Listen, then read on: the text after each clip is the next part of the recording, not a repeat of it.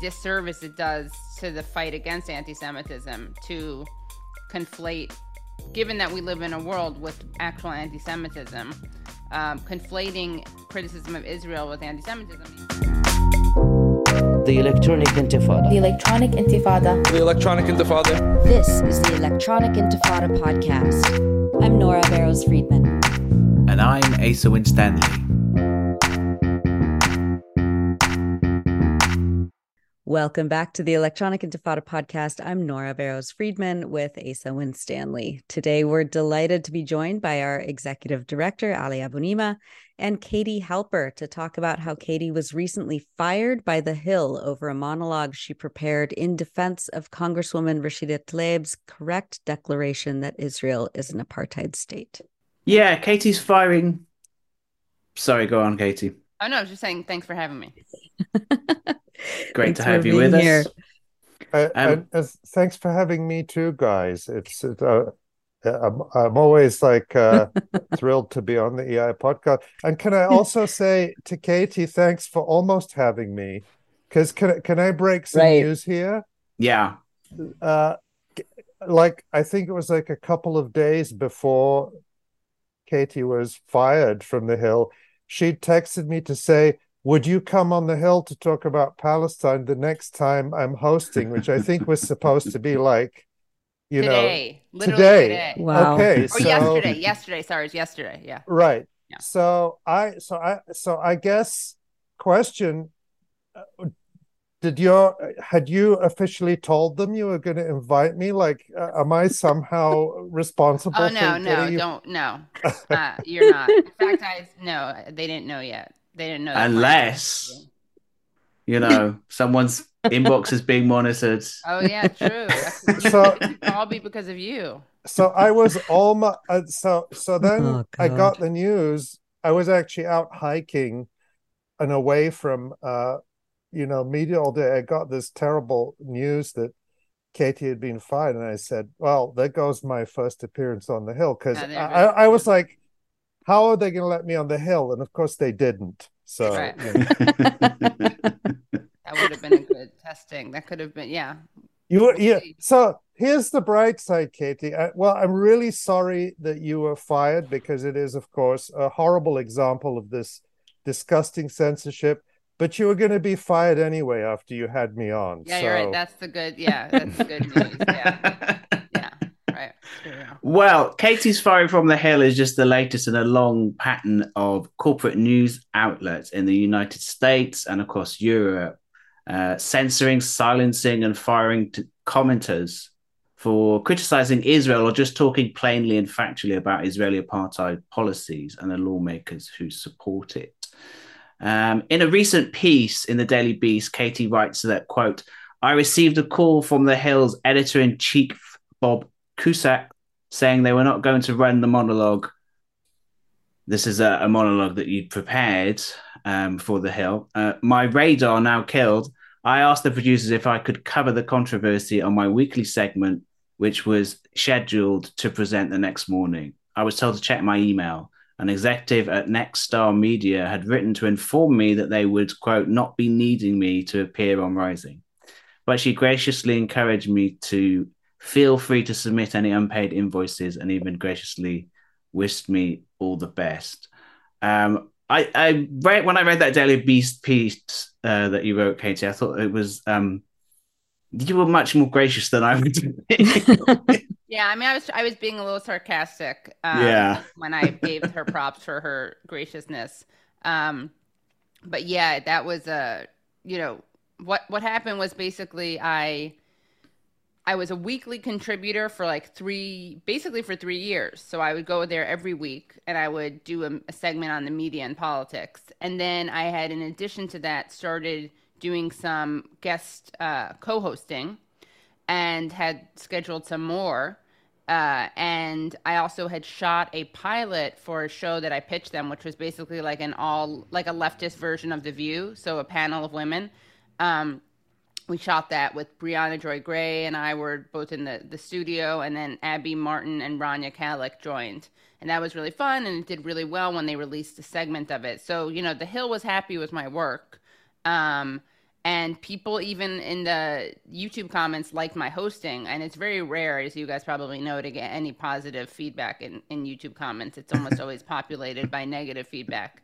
Um, I, think we actually turn off the comments. Yeah. No, we don't. We no, turn we them don't. back on. We turn oh, them back on. Yeah. Oh, but yeah. Much to our peril. I don't read yeah. them either. It was like my mom and my friends telling me, like, "Oh, everyone thought you did a great job." Um. so yeah, and I had not only had I prepared the monologue, but I they shot it, they recorded it. I read it, and uh, these they're called radars at the Hill. That's their their name for them. It's basically just a straight to camera monologue. Um, so yeah, I even shot it, and they actually made this silly mistake of forgetting to remove it from the podcast, so you could actually hear it on the podcast. They just uh, refused to publish it on YouTube. Uh huh. I, I think is it forgot. still up? That was an oversight. Um, I think the podcast. I uh, well, no. So they never released on YouTube. So then what I did was I um, reached out to uh, Breakthrough News, where great friend uh, of my shows uh, and friend in life, uh, Rania Khalek, works, and I basically, no matter what, I was like gonna. I really wanted to get the video out there because I want. I was like determined not to. If they were gonna silence me or censor me at the Hill, fine. But I was gonna get it out elsewhere. And I heard the news that they. It was Wednesday afternoon that they told me, you know, to pack my my things basically. And Thursday morning we shot the the video. Um. So that's the hmm. you know they're because they're actually an independent media organization, and the Hills thing is that they realized it was mon- you know profitable to have a show that kind of presents itself as outside the normal limits of acceptable discussion. And to be fair, I mean they do let that happen. I mean I I I even spoke I talked about Israel on their show a bunch. This is it seems like a new policy. Um, they were purchased recently by Nexstar and um, I think also there's a difference between, um, I guess the, what I was told right after I filmed it when I left. Uh, I left that day after my hosting. I was told that they didn't do the producers like I didn't know this, but they don't do. Um, they have a policy against doing op eds on Israel, either written or video. So that's hmm. when I was kind of trying to figure out, okay, um, and this people may be disappointed because this is not as like black and white principle to stand. But I was going to be, I, I was like struggling with this. But even if they had cut it as a monologue, but if they had let me um, do it as a segment, because they distinguish between monologues which are because i was told actually okay so so they don't let they they have a policy against monologues on uh, op-eds on israel but you can do a segment on israel. And a segment is when you have a discussion as opposed to straight to camera. So basically once i was told by bob cusack the editor-in-chief that they weren't going to run the monologue that's when i texted as as I, I indicated in this piece i texted the producer saying okay can i do it for my segment tomorrow thinking that we would just have a discussion basically about what I had said. And that's when I was told, uh, you know, your services are, are no longer needed.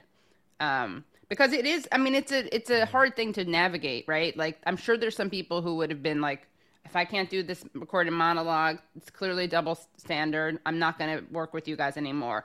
My thing was kind of like, that's really messed up. It's clearly a double standard, but this is a big megaphone. So if I can still use this to get out this important story about Israel, in fact, being an apartheid state, I was willing to make that compromise. But then that was even that, that was too just daring to ask that they follow through on the policy that they told me they had, which was segment discussion on Israel, okay, straight to cam monologue, not okay. I was fired.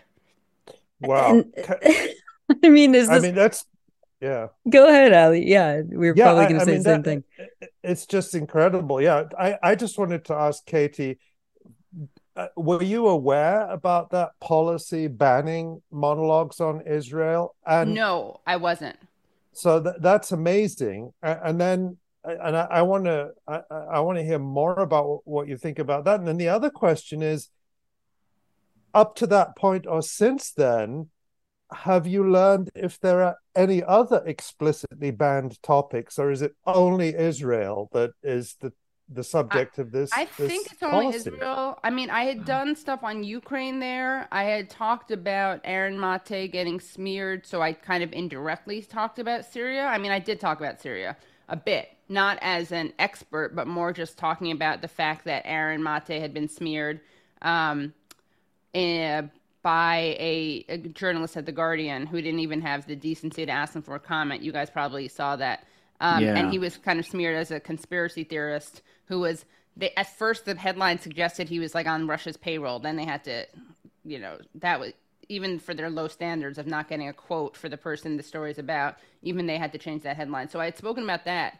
Um, I think that those are probably like Ukraine, having a certain position on Ukraine um, and Syria are the things that get you can get you in trouble.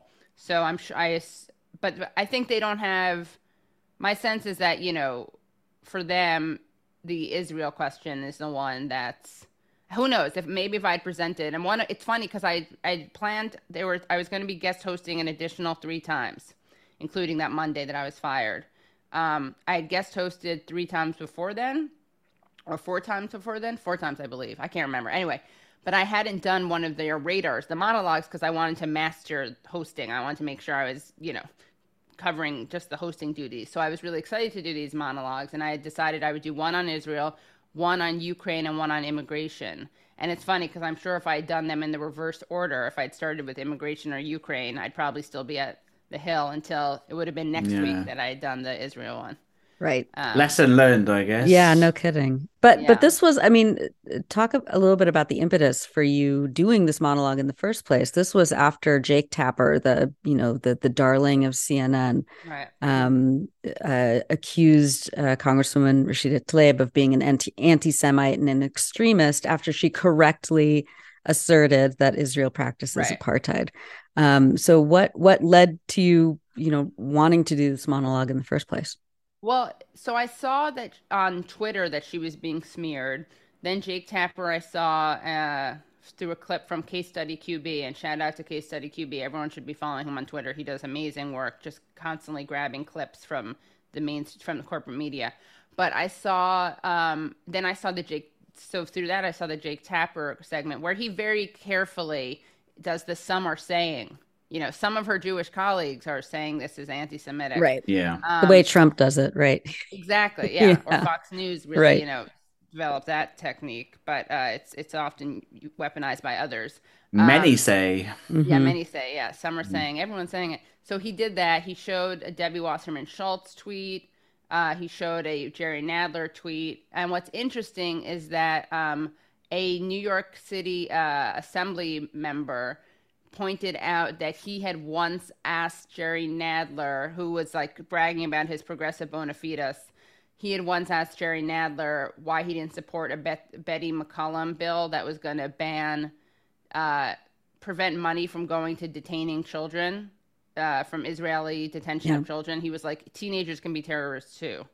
So, so much for his progressive bona fides. But of course, the big, the big um, attack one of the biggest was, of course, from our dear friends at the Anti Defamation League, Jonathan Greenblatt, who misrepresented uh, what Tlaib had said. She had said that progressives are real, people are realizing more and more that you can't be progressive while supporting um, the apartheid government of Israel, that you can't be a progressive only on Palestine, uh, which is a term, progressive except on Palestine, PEP. Yeah, the um, PEP squad. Yeah. The PEP squad. Yeah. And, uh, he said it was anti-Semitic, and he said she was imposing a, a, a, litmus test on American Jews. It's like, well, where is she talking about American Jews? That was just a totally fabricated smear, um, about which we, I guess, should not be surprised because right. the ADL is kind of that their lane.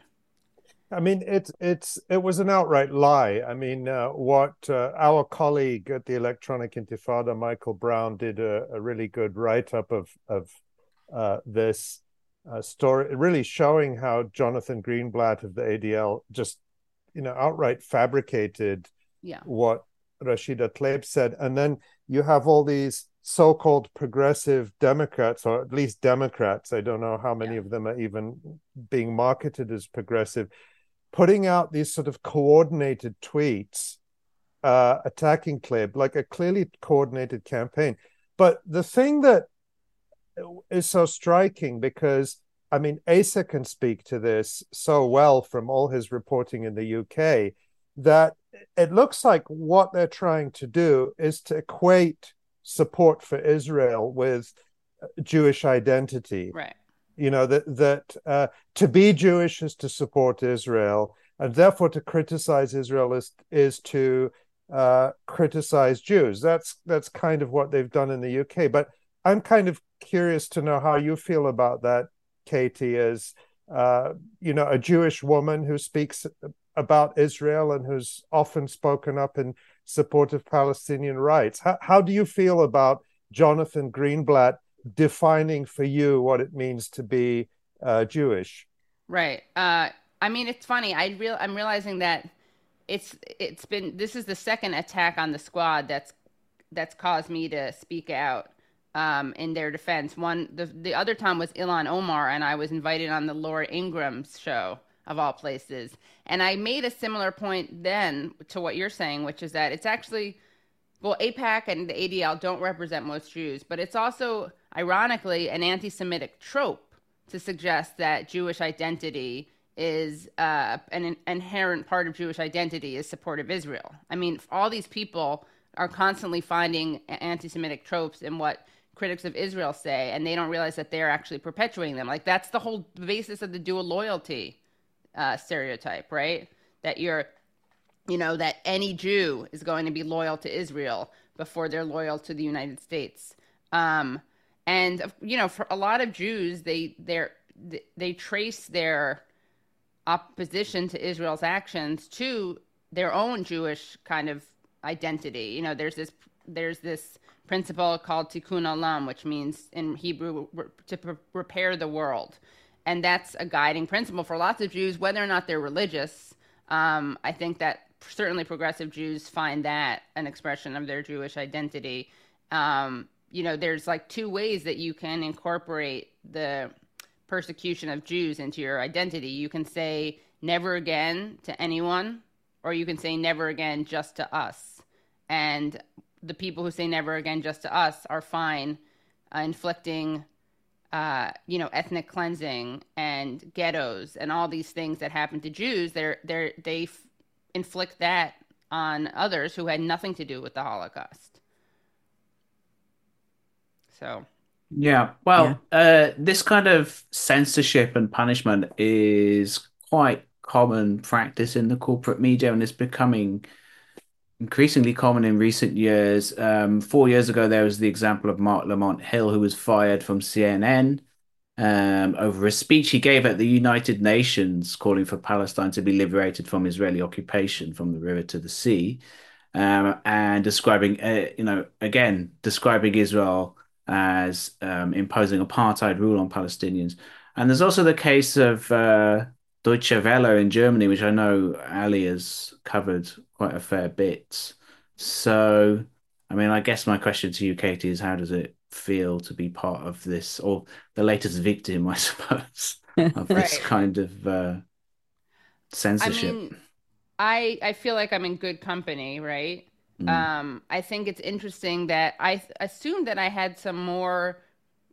What I mean, for better or for worse, and in many ways, I would say for worse. But you have like one more layer of protection as a Jew to say this stuff, but it, not very much layer of protection. I mean, I think that you get people will call you a self-loathing Jew as opposed to an anti-Semite. Um, right. But also, part of the reason that I try to speak out against this is because I know that well first of all it's important to me and i don't want this to be done in my name and i don't want AIPAC and adl to get away with claiming that they represent all jews or speak for all jews. But also i know that you know you get if you're not jewish and you say this stuff you're just labeled an anti-semite which is a very damaging label. Uh, I mean i mean people are saying i'm an anti-semite too so i, I don't want to act like you get this like jewish immunity shield. But i do think it's that much harder for non-jews to say stuff like this. So I try to do that um, as well because, you know, the more people, the more Jews who speak out, I think it just becomes that, that much harder to paint this as an anti Semitic thing. Now, of course, it's not fair to paint people who are Palestinian who are pointing this out as anti Semites. but that happens, you know, and so you have to navigate again that balancing act between I don't want to appeal, I don't want to appeal, uh, like I don't want to cater to the idea that you have to be Jewish to criticize Israel, but I know we live in a world where that gives you some a little bit more legitimacy and it shouldn't. So I try to do both things, which is like say it's anti-Semitic, but also obviously um, n- highlight the voices of people who are not Jewish in saying that also, because you shouldn't have to be Jewish to be allowed to say that. Yeah, well, I think you do a good job of that. Yeah. Yeah. Again, it's just stating the facts. Um, yeah. And, and, pointing out obviously that like Palestinians have been saying this. You know, I I, absolutely I, I point out that Amnesty and Human Rights Watch have declared this apartheid. Of course, B'Tselem and but I also remind people that this is something that Palestinians have been saying, Palestinian human rights organizations and just Palestinians on the ground, obviously, for a lot longer. Um, yeah. But I, I don't know if they just like, I do bring up the B'Tselem example because it's like, are they just, according to people who say it's anti Semitic to call it apartheid, I guess they just think that they're like a cabal of self loathing Jews.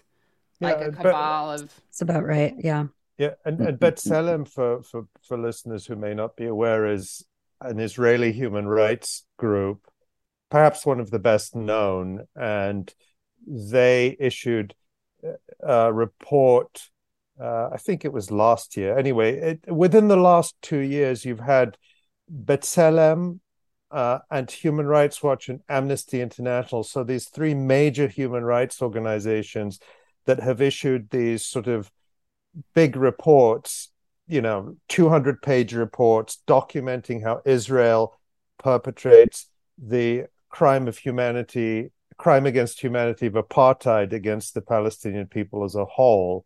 But as you point out, uh, that's a finding that Palestinians have been, uh, or, or, something Palestinians have been describing for, for decades. So, um, I think in the context of uh, a group like B'Tselem being Israeli, on the one hand, they are more privileged. I see this all the time. Uh, you know, there's sort of more mainstream politicians or journalists who will be comfortable quoting B'Tselem because it's Israeli, whereas they would not be comfortable quoting a, a Palestinian human rights organization like Al Haq, which is uh, you know, just as rigorous, if not more so, than B'Tselem.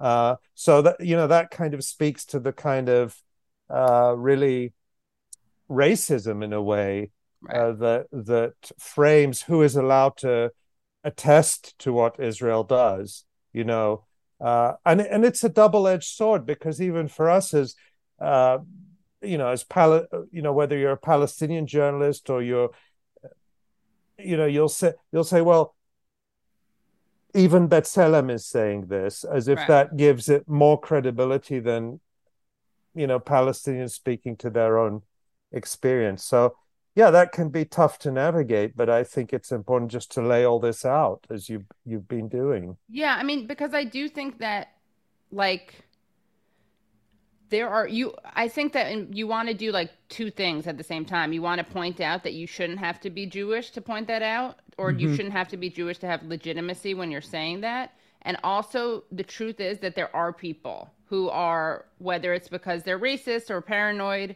they will see um, anti-semitism in places it doesn't exist and i think that so I want to do both things. I want to reach people where they're at, even though I wish they weren't at that point, and also point out that you shouldn't have to be Jewish. But I do think that it's a way to reach people who may otherwise, again, it may be for, it may, it's not a good thing, but they may otherwise dismiss people as anti Semites. So I think once you reach them on this, then I do think that these things can be kind of teachable moments where once you, I think once you, I, I feel like once you penetrate certain truths, people it can sh- be like a paradigm shift.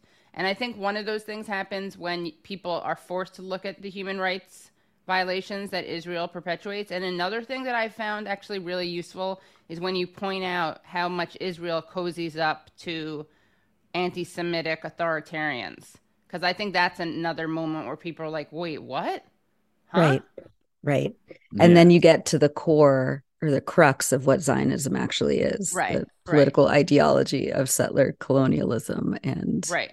supremacy of one group over right. another. And there are people where like you can't at the if you just say that at the gates, and that is a useful thing to say, and it has to be said. And I do feel like we have to cover all bases.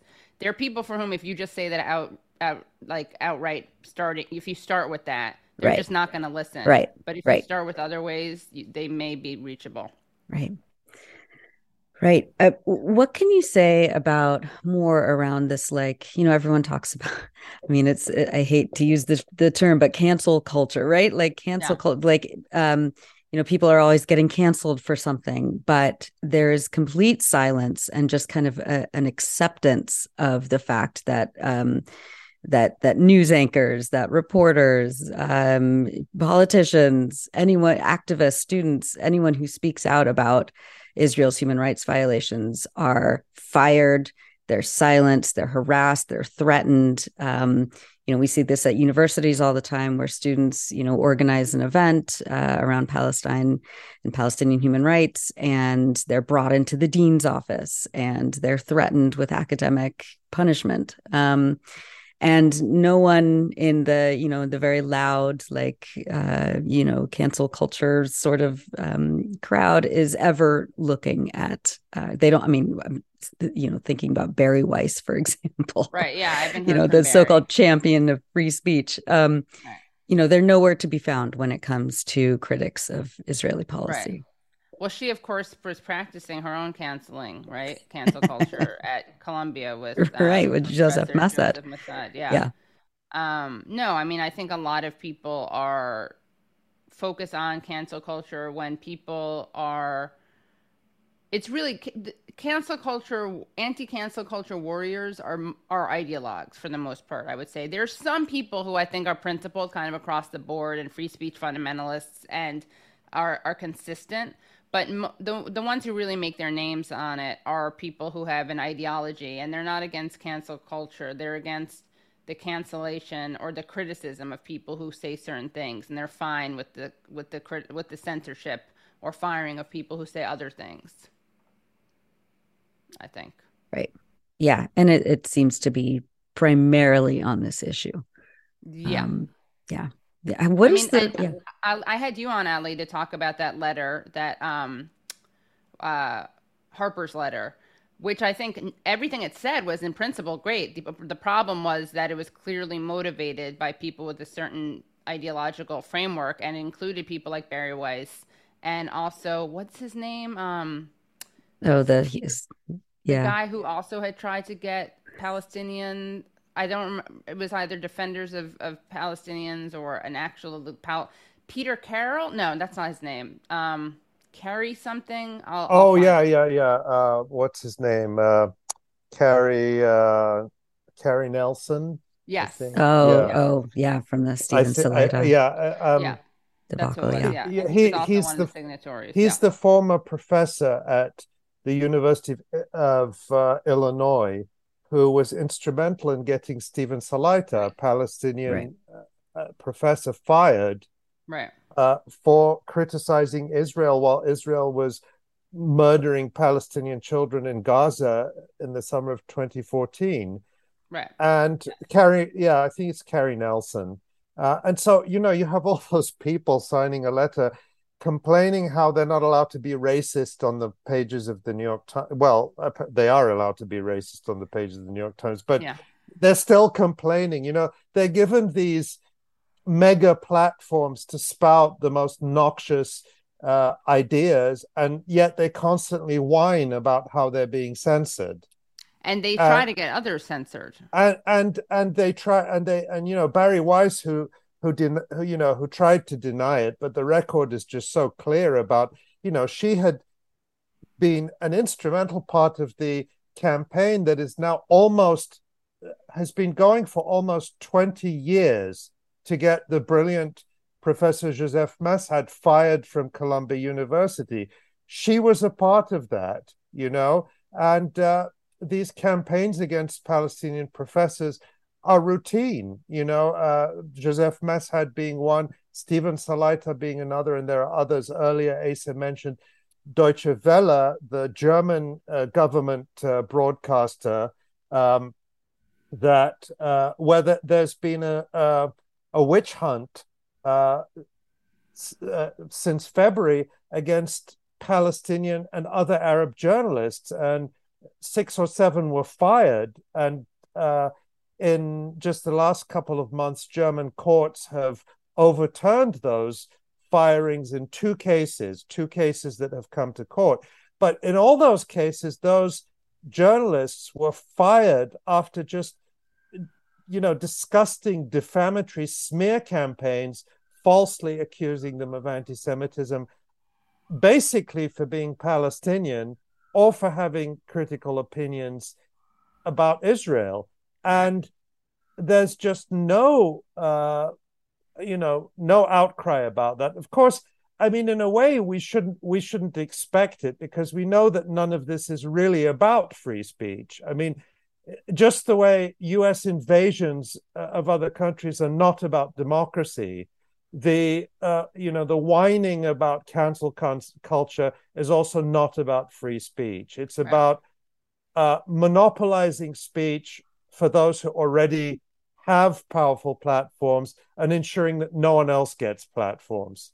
So right. it's about un, it's about ensuring unfree speech by claiming that powerful people are being uh, censored. And I think it's important to understand that you know these these things are never about what they claim to be about. Right, and even Bari just, White... just like sorry, just like sorry, you know, all all you know, just the way ninety nine percent of the discussion about anti-Semitism has nothing to do with anti-Jewish bigotry. It's all about, you know, shielding Israel from criticism. Right, and you know, even Bari Weiss, you know, pre- presents herself as a victim. She resigned from the New York Times. She wasn't fired. You know, no one pushed her out. She was yeah. given pages in the New York Times.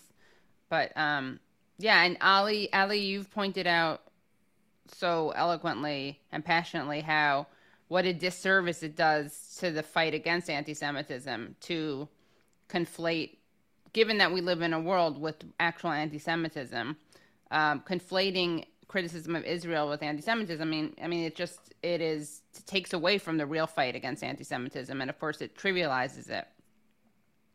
Well, that that's the job of the ADL to trivialize mm-hmm. the fight right. against anti-Semitism. I, I think one of the most pernicious things that we've seen in the last few years, uh, especially during the Trump years, although I, I, don't have any reason to think this would change. You know, when we saw this real upsurge of uh, right wing, uh, white supremacist, neo Nazi anti Semitism in the United States that translated into real violence. I mean, you had the Pittsburgh uh, synagogue attack in uh, 2018, and then six months later, you had uh, the uh, another murderous attack that killed, I think, three people at the Poway synagogue in California, and there were other incidents. And every time one of these happened, you know, and this was in the context of Trump stirring up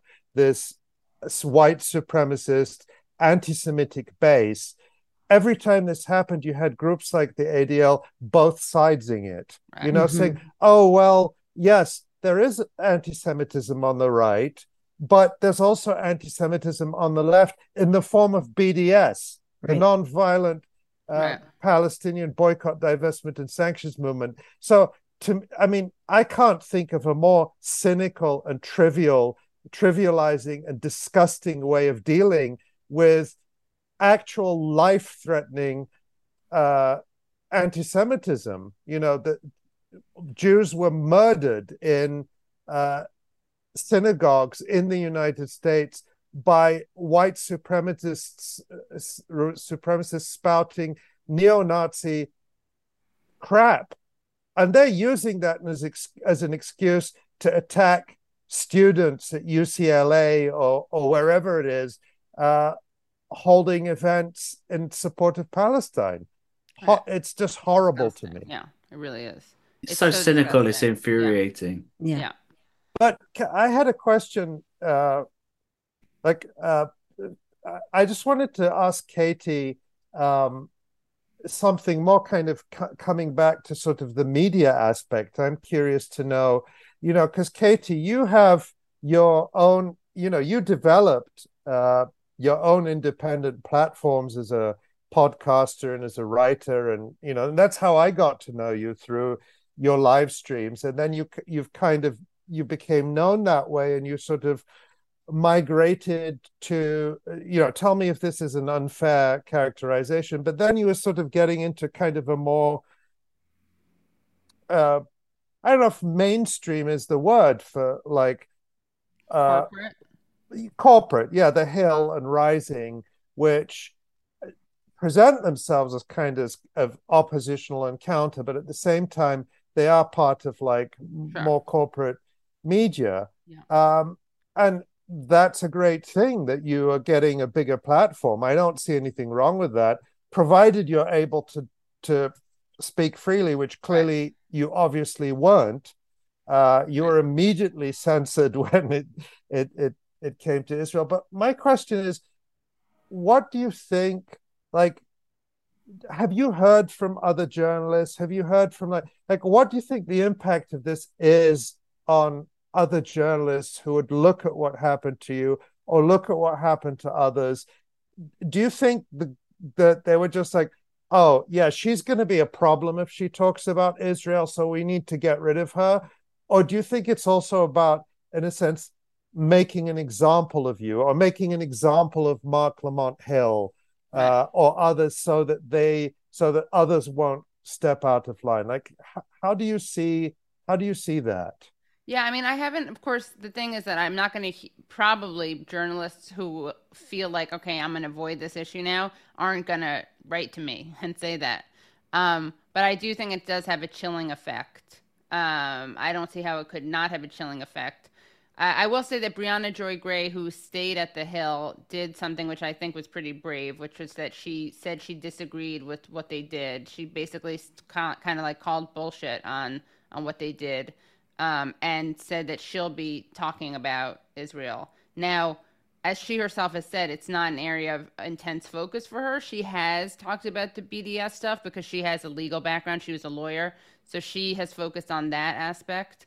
Um, I think that maybe what will happen is that they'll let her talk about Israel and that um, so maybe like the silver lining for this is that now that I've exposed this, they will be forced to let it because I just think it would be such a bad look for them to fire another person for over it.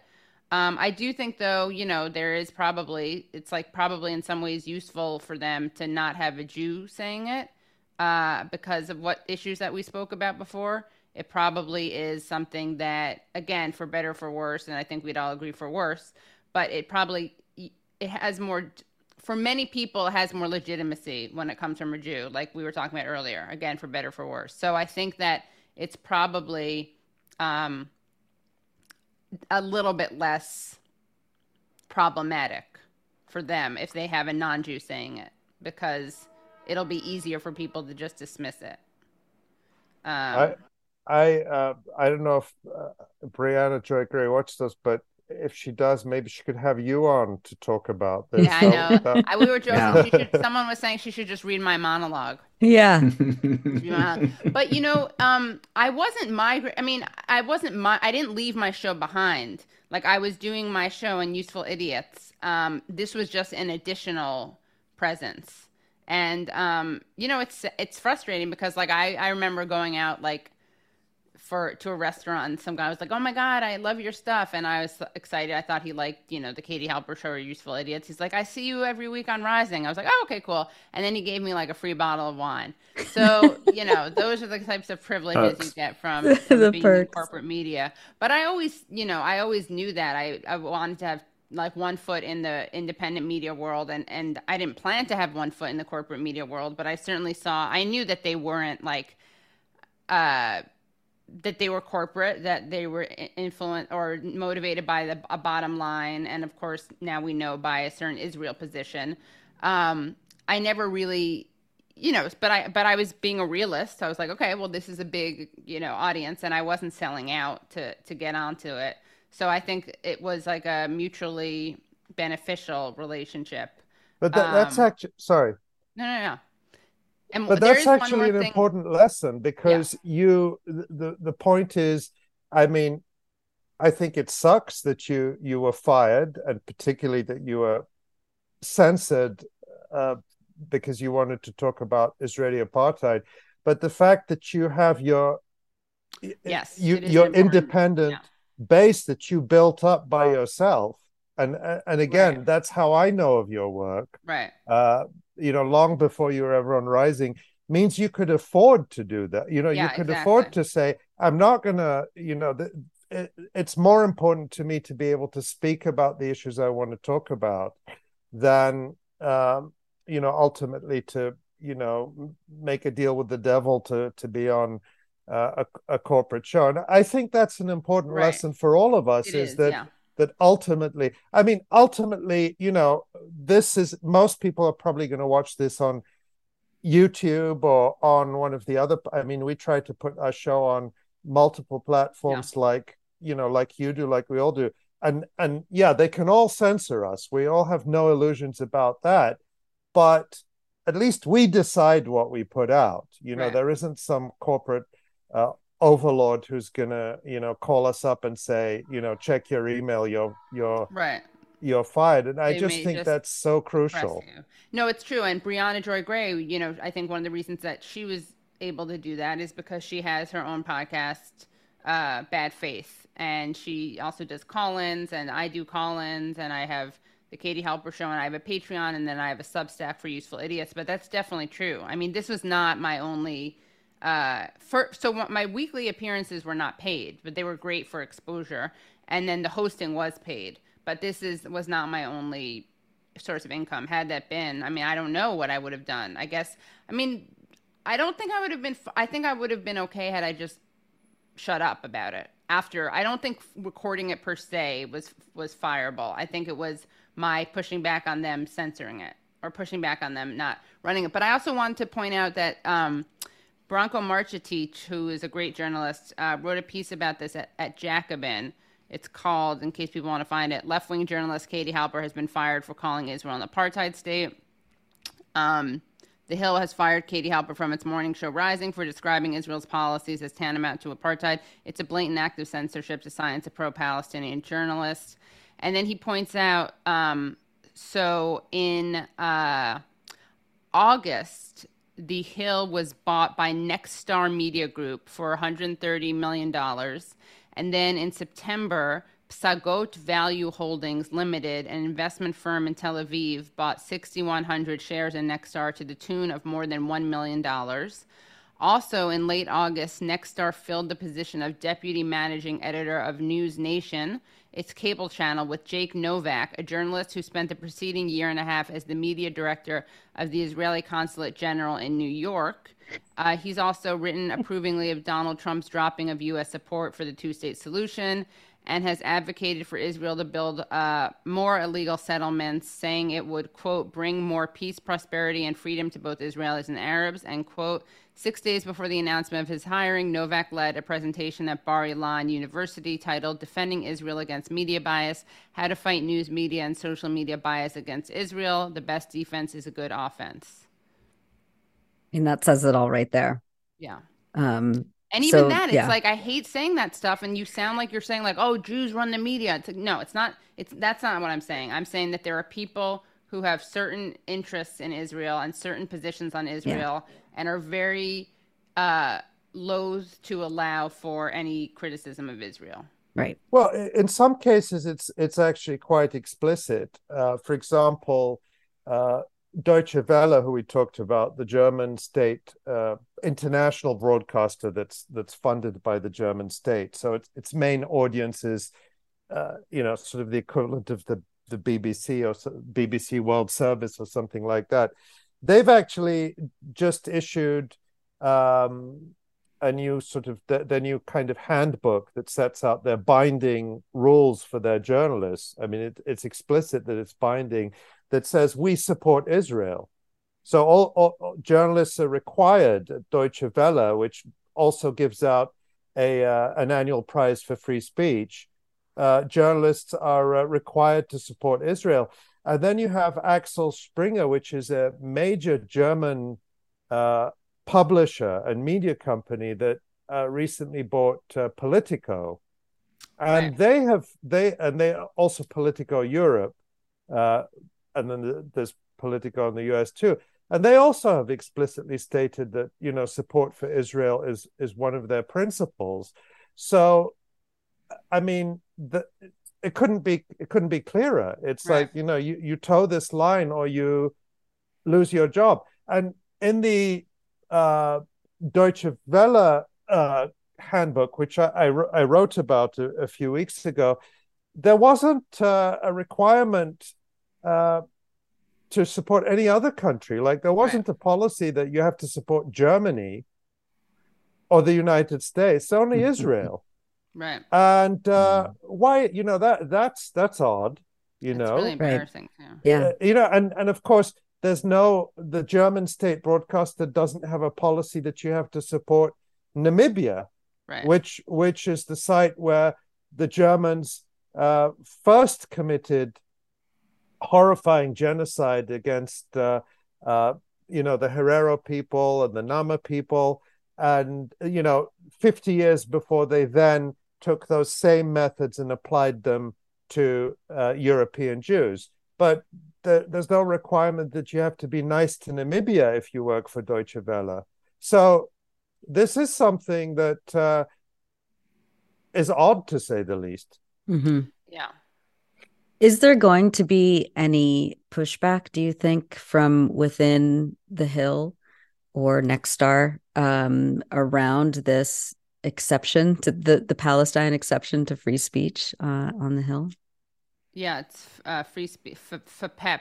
Free yeah. except free speech except for Palestine. Right. Um, I don't know. I mean, Briahna Joy Gray has already said she will talk about this issue. Um, I don't think that. I mean, I think they're they'd be fine with just losing people over it. Quite honestly, right. I don't think right. they'll fire her over it. Um, I think that people are, you know, disgusted by. I, I think that some people are disgusted by what happened, but it's also frustrating that the Hill and Nexstar probably won't, you know, face any. I mean, people have unsubscribed to Rising, and they've written about Rising, and, and they've written about The Hill and Nexstar. I should point out that the producers, and I, every time I do an interview and I say this, I I worry yeah. I'm going to get them fired because I think trying to do the right thing seems like an, a fireable offense. But they mm-hmm. did, they wanted to get this out. You know, they thought it was, they were trying to get it released. The, right. Not in any mm. undermining, sneaky, backhanded way, but I know that they were advocating for releasing it. Right. Um, yeah. And it's just, it's, it's, it's the higher ups that make those. Yeah, it's the higher ups. Yeah. Decisions. And it's just yeah. scary that they didn't even think about the optics of it, or they, right. that they didn't care about. Well, them. they don't care. Exactly, fine. they don't yeah. care. Yeah. Yeah. Like when they fire, like, okay, you're gonna fire me, so I'll, cool. I'm obviously gonna tell the world what happened because I don't think it's. I think people should know what they're really up to. Um, yeah. But I, I, I was shocked that I was fired. I really was. You know, another thing I should mention is that, again, I had been critical of Israel in the past. So some people are like, oh, Katie, you did this as a, a, a PR stunt. You knew you'd get fired. No, I'd, I'd said Israel had lied about murdering um, Shireen Abu Akleh. I had done lots of segments on Israel. Um, Honest Reporting had done a piece on me entitled "What the Hill," which is so clever. And that's um, an honest reporting, just so people know, is a, yeah. a, a very far right pro-Israel group. Yeah, uh, yeah, and it's also has links to the Israeli state. Like it's, um, yeah. I wrote about this some years ago that um, it's, I think its founder um, or one of its early directors was literally a spokesperson for the Israeli military. So mm-hmm. these are not independent organizations.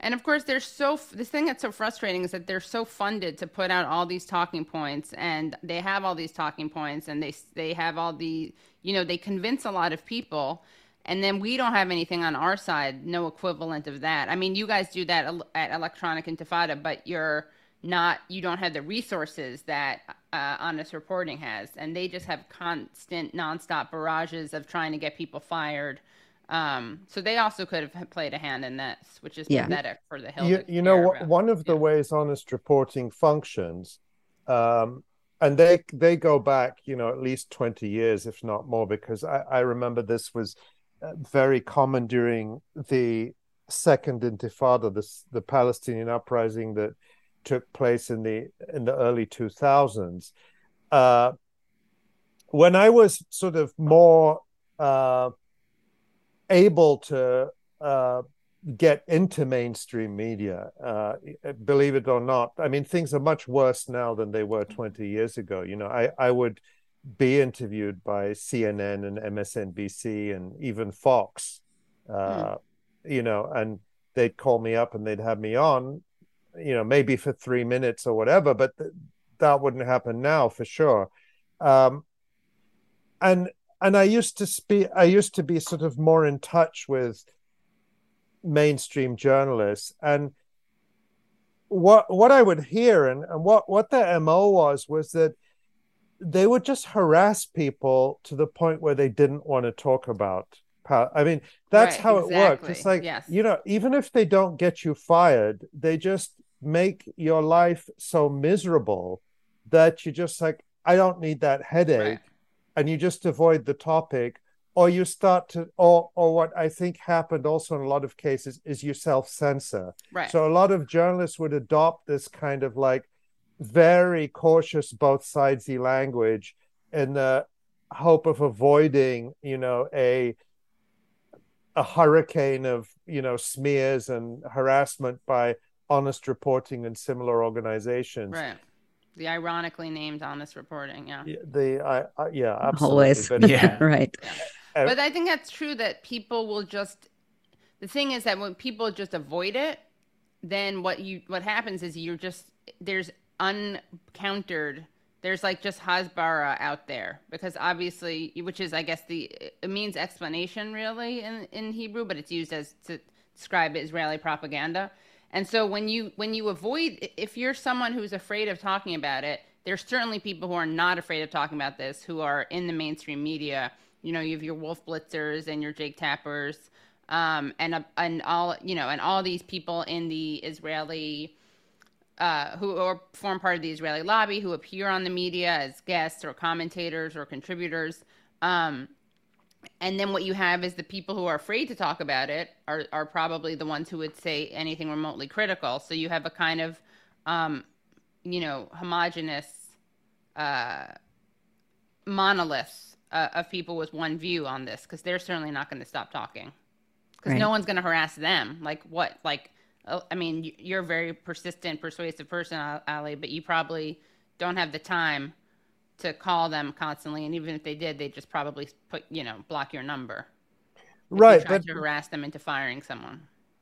Right. Well, I, one one question I ha- I, I mean, I'm curious to know from your experience, Katie, as somebody who is like, you know, I I don't know that much about your your background and your experience growing up and and and so on, but my sense is that, you know, let's not kid ourselves. Mainstream media, corporate media, is still incredibly powerful. It's an incredibly powerful uh, propaganda force for shaping what we call public opinion. No doubt about that.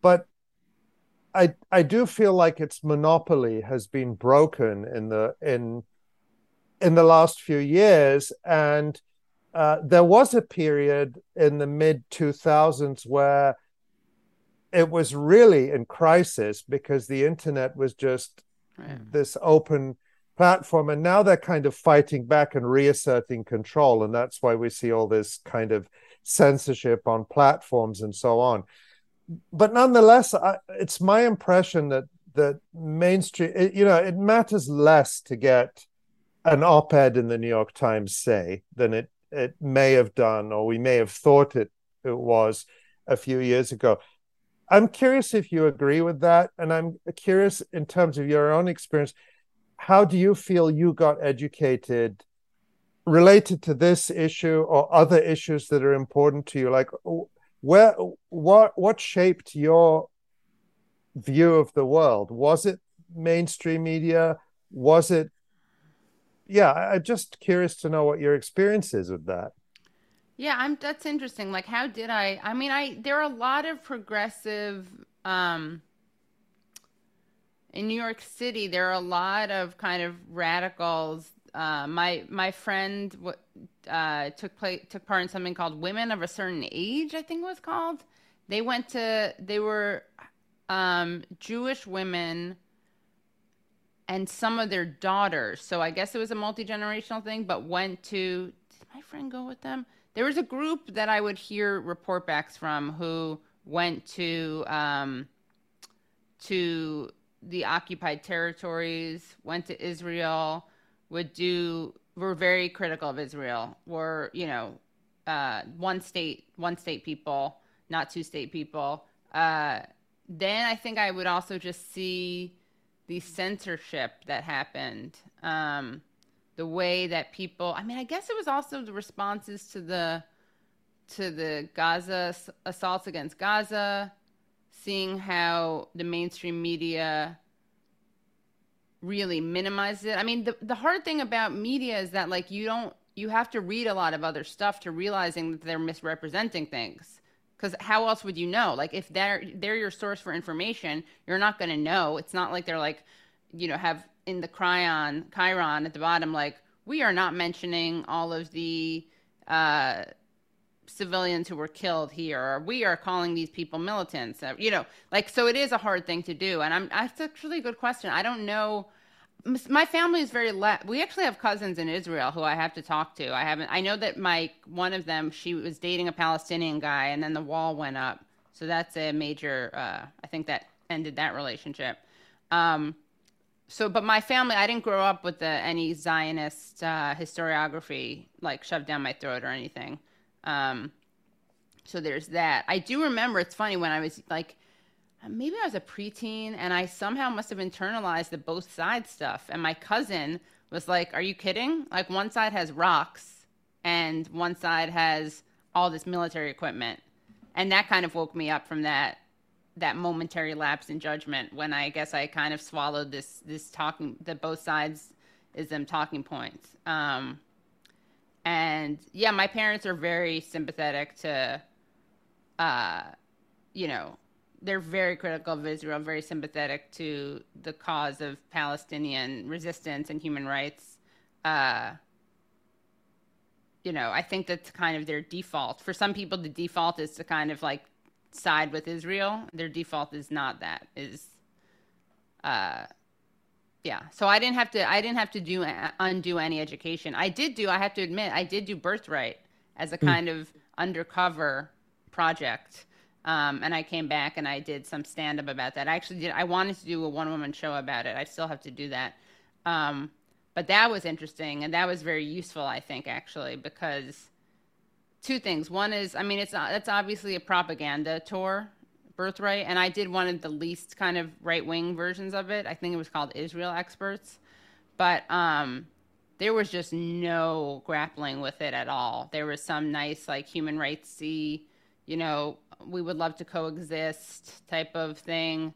Um, I think they actually had us talk. They did. We did speak to one Israeli Arab who was slightly critical. Obviously, not that critical. I'm sure he was like, you know, chosen very carefully. Oh yeah. But even then, I remember some like prick on the trip was like, "Why do you live here then? Why don't you live in in Palestine?" Although I don't think he would have said that because he doesn't. Probably Jordan or something. Yeah. Yeah. Right. Yeah. Yeah. Um. Uh, but that was interesting. Um, hmm. I don't know though. I yeah, I didn't have to undo. I didn't. I don't have to. With all my politics, my parents are very left, so I really never had to come to anything on my own. Uh, I really admire people who do, but I didn't have to do any of that work. Um, yeah, yeah. it is true though. I remember my I I I remember where I was. I was in Brooklyn at my cousin's house, and I remember I was kind of. She didn't do it in a in like a chastising way, but it was like kind of a wake up call, and I was like, "Oh yeah, you're right. That is a really stupid thing to say that they're both doing stuff." And she had friends, um, good good Israeli friends, who she she disagreed with on politics. Um, yeah, but yeah, Yeah, yeah. Make, it makes a difference um, what your community is. Yeah. Um, when you're young, for sure. Yeah. Katie, we only have uh, a couple minutes left, but um, you know, a- after you being fired from the Hill, um, but still maintaining, you know, your your your rightful place in independent media um, with your values and your principles intact. Um, what advice do you have for students, for uh, young folks who want to be, you know, uh, a, a, news person and a journalist um, in this in this landscape right now? Don't talk about Israel Palestine. just kidding, just kidding. Um, make sure no, but I mean, Ali, you brought this up, but make sure that you are tr- try to have your work in um, multiple places so if you do video, upload it to not just YouTube, upload it to Rokfin or Rumble or um, what the other ones? Odysee. I haven't done that. I, in fact, as I say this, I need to do this more myself. But um, you know, if you can do something so you're uh, supported by your readers or viewers or whatever media you create, I mean, that's a good way to to make sure that you're safe to say the things that you want to say. Um, what else? Yeah.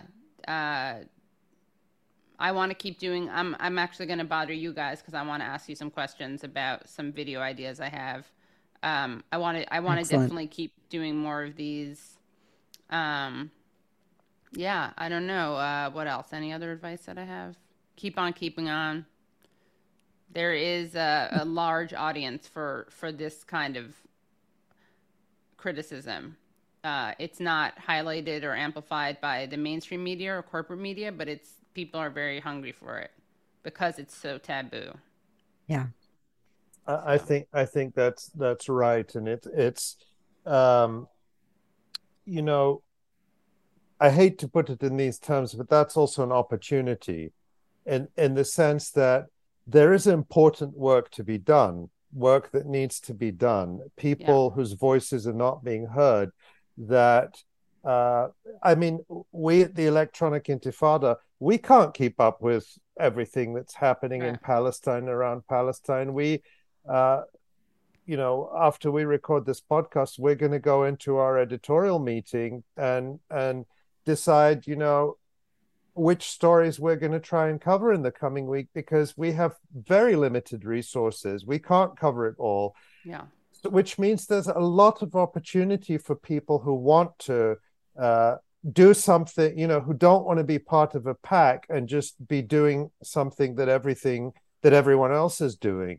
Uh, and so there's plenty of uh, space uh, for more people to to get involved in doing independent journalism on uh, Palestine. Of course, you know, let's take the opportunity to say you know get in t- contact with us at ei if you have ideas for stories you want to cover or write about or or uh, you know videos you want to make. We're always happy yeah. to to to talk to to new people. So but i think ultimately you're right katie keep on keeping on. And if i can just say i, I think you do amazing work. And uh, i always learn from listening to you uh, and uh, one thing that I would say you do very well is you're funny. It's like it, it's like I learn and I laugh when I, I, tune into your shows, and that's that's also great because the world is miserable enough. We got to at least, yeah, we got to, yeah, yeah, we we have exactly. to. So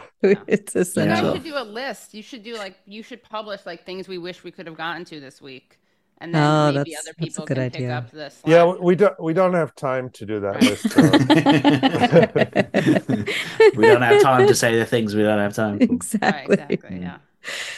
Well, Katie Halper, thank you so much. You are the host of the Katie Halper Show and the co-host with Aaron Mate and Matt Taibbi, of, of course, of Useful Idiots. And uh, you're a good friend of the Electronic Intifada. Thank you. Um, and yeah, you're welcome one, on one, the show anytime. One plea is if people would, I'd love if people signed up for youtube.com slash the Katie Halper Show, just so we can grow Perfect. subscribers. Um, the video that I did, that we did with Breakthrough News, has been doing really well. I'm almost at 100k views on my channel, and I think they're almost at 100k at their channel because we both posted it. Um, We'll embed the monologue in the post Yeah. for this Oh, great, episode. yeah. Yeah. Great, yeah. yeah. I'll link to that. Um, yeah, Amazing. Thank you so much for having me on. Thank you, Katie. And thanks, Ali. Thank you. Thank you guys. Thank you all. Thanks for watching this video. Please subscribe to our YouTube channel, hit like, leave a comment.